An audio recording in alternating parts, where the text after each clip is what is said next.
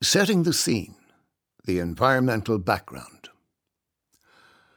One of the important opportunities offered by a waterlogged site is the quality of preservation of organic environmental evidence that doesn't normally survive well on dryland sites.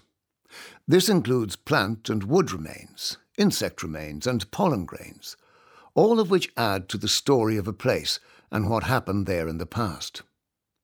At Edercloon, both during the excavation and during the post excavation analysis, a team of experts came together to examine these microscopic details that reveal a big picture.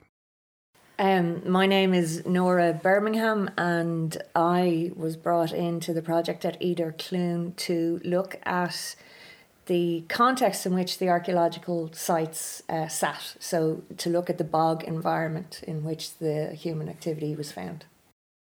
When I think of Edercloon, um, as an archaeologist, I think of it as this uh, wonderful opportunity to uh, delve into a landscape that um, we don't often get a chance to explore with to the degree that we did at Edercloon. There are a handful of similar peatland projects, you might say, in the country um, that the work at Edercloon basically owes its genesis to. So Edercloon built on uh, these tremendous kind of pioneering projects from the late 80s through the 90s, both in, in, in the bogs of County Longford and in Derryville or Lisheen down in County Tipperary. Um, and because of those projects, Ireland was able to build up the skills and bring the skills in, um, where we could develop the specialist knowledge so that when something like Edercloon appeared for us and was discovered, we knew what to do. Like we knew what to do. We didn't have any issue with what needed to be done or how we needed to do it or what was the best way of going about re- retrieving the materials we needed for the analysis in the post excavation phase.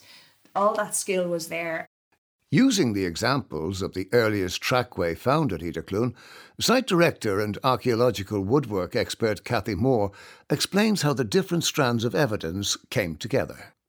So, what was really remarkable, I suppose, at working on a site like Edercloon is the richness of the environmental evidence, and that's something that we, we rarely get a chance to examine in the detail that we were able to examine it in Edercloon. For example, if we look at the early Neol- earliest trackways, the Neolithic trackways, we have Nora's work identifying the development of the bog and the early fen levels as the as the lake began to fill up and become become a fen. We have Gill's work looking at the pollen in the wider landscape, and that identified that trees were being felled at this time, that grasses and, and weeds were taking precedence as agriculture was being uh, undertaken on the surrounding dryland.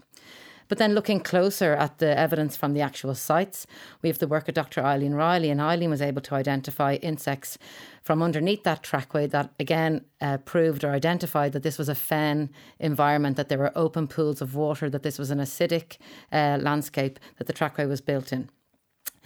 Ingelise, then looking at the wood, was able to identify different types of forests that were utilised in the construction of that site. So, Edercloon 45, this lovely Neolithic path out in the fen was predominantly built of hazel. Now, hazel doesn't grow around the edges of the fen, so that would have come from at some remove, not necessarily terribly far away, but from slightly drier conditions. But there were other woods in there, like alder and willow, that would have been grown in close proximity. And then I suppose the final piece of analysis on Edercloon 45 would have been the woodworking, and all the tool marks in that site were very clearly those made by stone axes of the first farmers in the area. In order to understand a site, Archaeologists need to ask questions of the evidence they find. What is it? What is it made of? How and why was it used? Understanding the landscape it was situated in can help to answer some of these questions. That is why the environmental evidence from wetland sites is so valuable. So the, the archaeological discoveries at Edercloon were made in um, an area of reclaimed raised bog.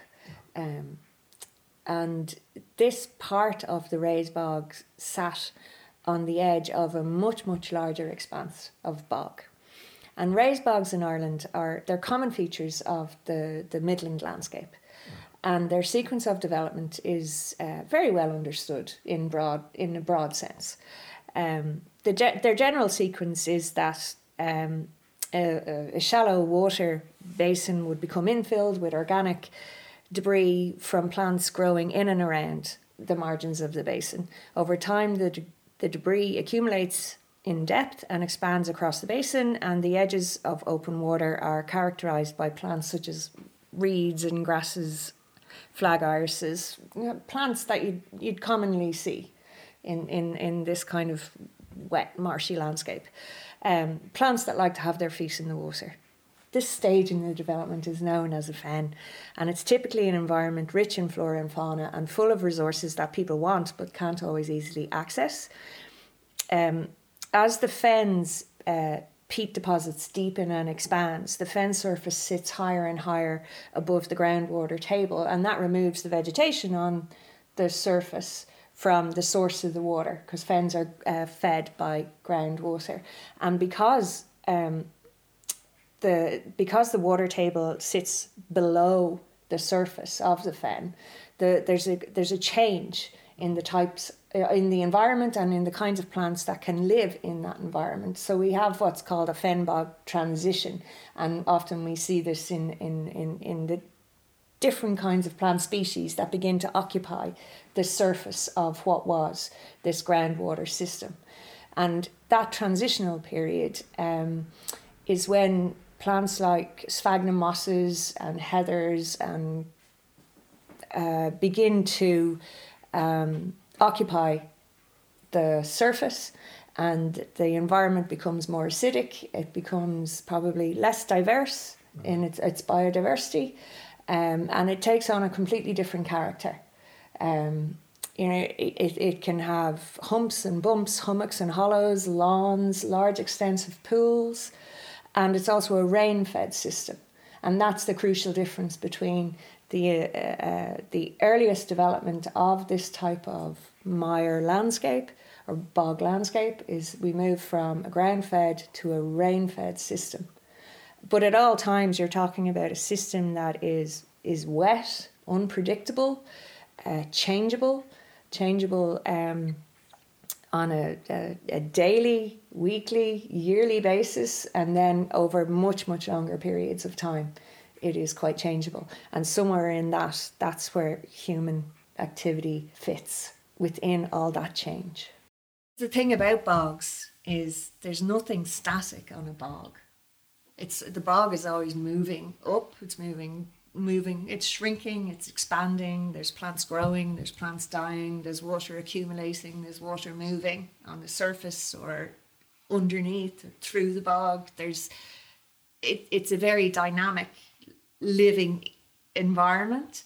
And humans are you know we're building trackways and hurdles and splitting planks so we can get into parts of the bog that we couldn't necessarily otherwise get into or access um so the gaps in time when you know where where trackway let's say building um doesn't occur are pro- maybe not necessarily, but it may be because either there was no people in the area or they weren't bothered going into the bog at that time, or because they didn't need to put down a trackway because they could get in.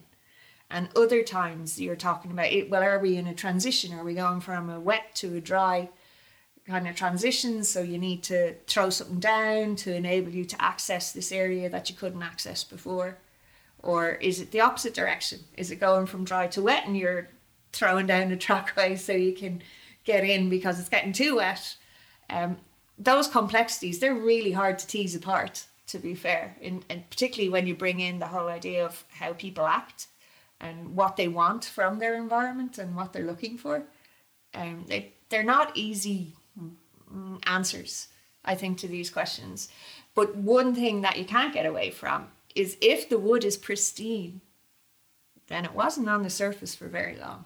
It had to sink or uh, be enveloped by that peatland. And that makes you think about well, how long would an individual structure been actually in use for? Are we talking a season, a year, 10 years? longer. One aspect of my work was to look at what's called the, the macro stratigraphy, the gross stratigraphy of the, the peat environment that the archaeological sites were found in. And um, the, the kind of the broad picture that I was able to create, or not create, recreate, I suppose, by looking at the stratigraphy, you know, but distinguishing between fen environment and a transitional environment and a raised bog environment. All of that was just brought alive with Eileen's work on the insects. So, Dr. Eileen Reilly undertook analysis of insect remains from the sites that we excavated at Edercloon. So, the reason that this analysis is done in the first is that many insects, say like beetles or ants, they're habitat specific. And so, analysing the peat from beneath the sites or within the sites allows us to reconstruct those environments. So Eileen looked at multiple samples of peat taken from underneath the trackways and was able to tell us then the exact ground conditions that those trackways were built on. So that really helped visualize what the bog was like when a trackway was being built. So, for example, Idir 45, which is the early, lovely, early Neolithic or lovely Neolithic tar, was built in a fen, and Eileen could identify that there were open pools of water in and around the trackway. But interestingly, she also found dung beetles. So she was able to tell us that animals were certainly grazing within the vicinity of the fen when that trackway was built.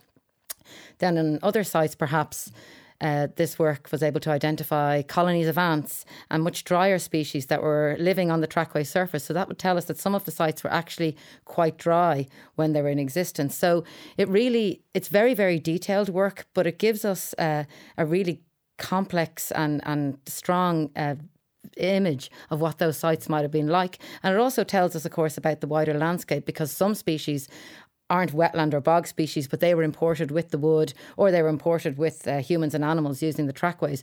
And so you get glimpses of different type of beetles that were living in woodland that may have been exploited to build the trackways. So a real wealth of information can come or came from Eileen's work on Edercloon. I'm Gill Plunkett. I'm a paleoecologist at Queen's University Belfast.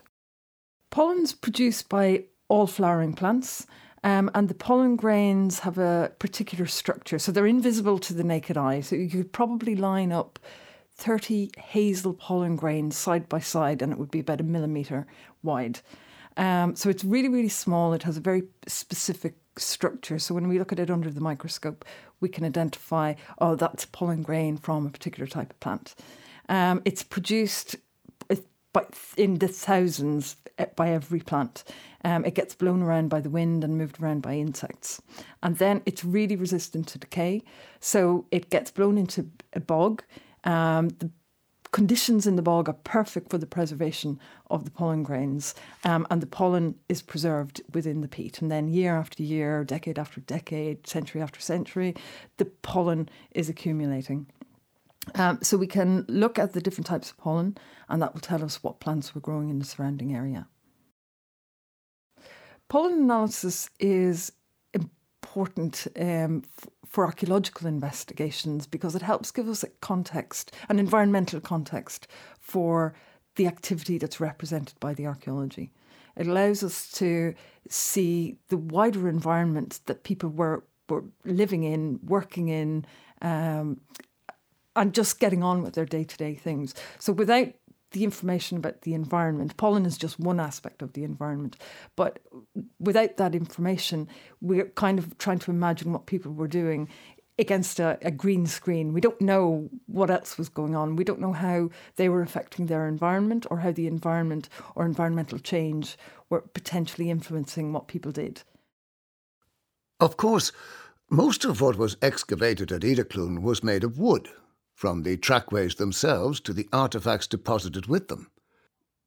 Analysis of the different types of wood species used gives us information on both the broader landscape, how it changed through time, and on how people were using the trees that grew there. I'm Ingelise Stuijts, and I was brought into Edercloon to look at the wood, uh, give advice on wood sampling, and wood identification. Wood species analysis is on a uh, excavation like Edercloon of utmost importance because it's basically the only thing uh, which you can find which relates to human beings. Uh, the rest is environmental. But any wood which is found in Edercloon, in that archaeological site, in that type of setting, is brought to the site by humans. So it's important to understand um, why is the wood there, what kind of wood species are represented, have they been worked. Um, so there's a range of questions which you can pose to the wood uh, fragments. Now, my part of it was the identification. That means looking at every individual lump of wood which came out and describe not only the wood species, so oak, elm, ash, uh, willow, etc., but also look at the quality of the wood. Is the bark around the wood? Is it in a good condition? Uh, is it rotten? Um, are the roots going through it? All those aspects can tell a little bit about um, a situation in which the wood was laid down and the longitudes, uh, how long it was exposed to the elements. So, for example, if people make a pathway through the bog and they lay down some uh, wooden stumps in order to get a dry, keep dry feet, um, that's fine. If you only do it for a very short period, uh, you wouldn't notice anything on the wood. But if you do it for a long period, then the wood gets trampled and gets squashed.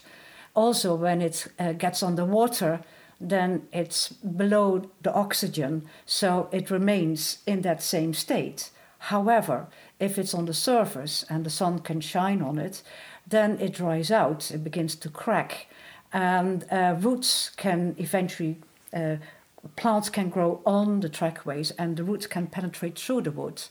So the quality of the woods is another aspect uh, which can help the archaeologist to define if a trackway or a togher was long or short in function.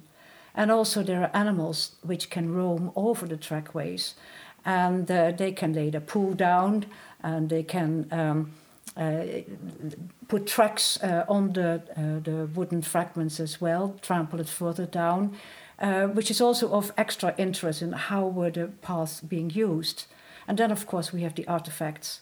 Uh, in Edercloon, that was a substantial part, which is not common in this type of setting. But those artifacts are a glimpse in the in the real world of humans who made those trackways.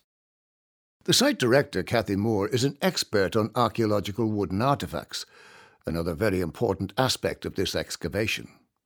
So the artefacts deposited in the sites at Edercloon are really wide ranging. We have things like um, a lot of domestic wooden vessels, so bowls, dishes, there are tubs, there's one really large trough. There are things then like weapons, like spears. There are um, possible clubs, tool handles, axe hafts, mallets, and all sorts of weird and wonderful objects that we're not quite sure what they are. We also found a number of wheel fragments, and Edercloon is the first archaeological excavation in Irish peatlands where we found wheels in direct association with sites. Bringing all the excavated material and the analysis of the experts together, we can now look at Edercloon through the ages, starting with the first evidence for people in this landscape.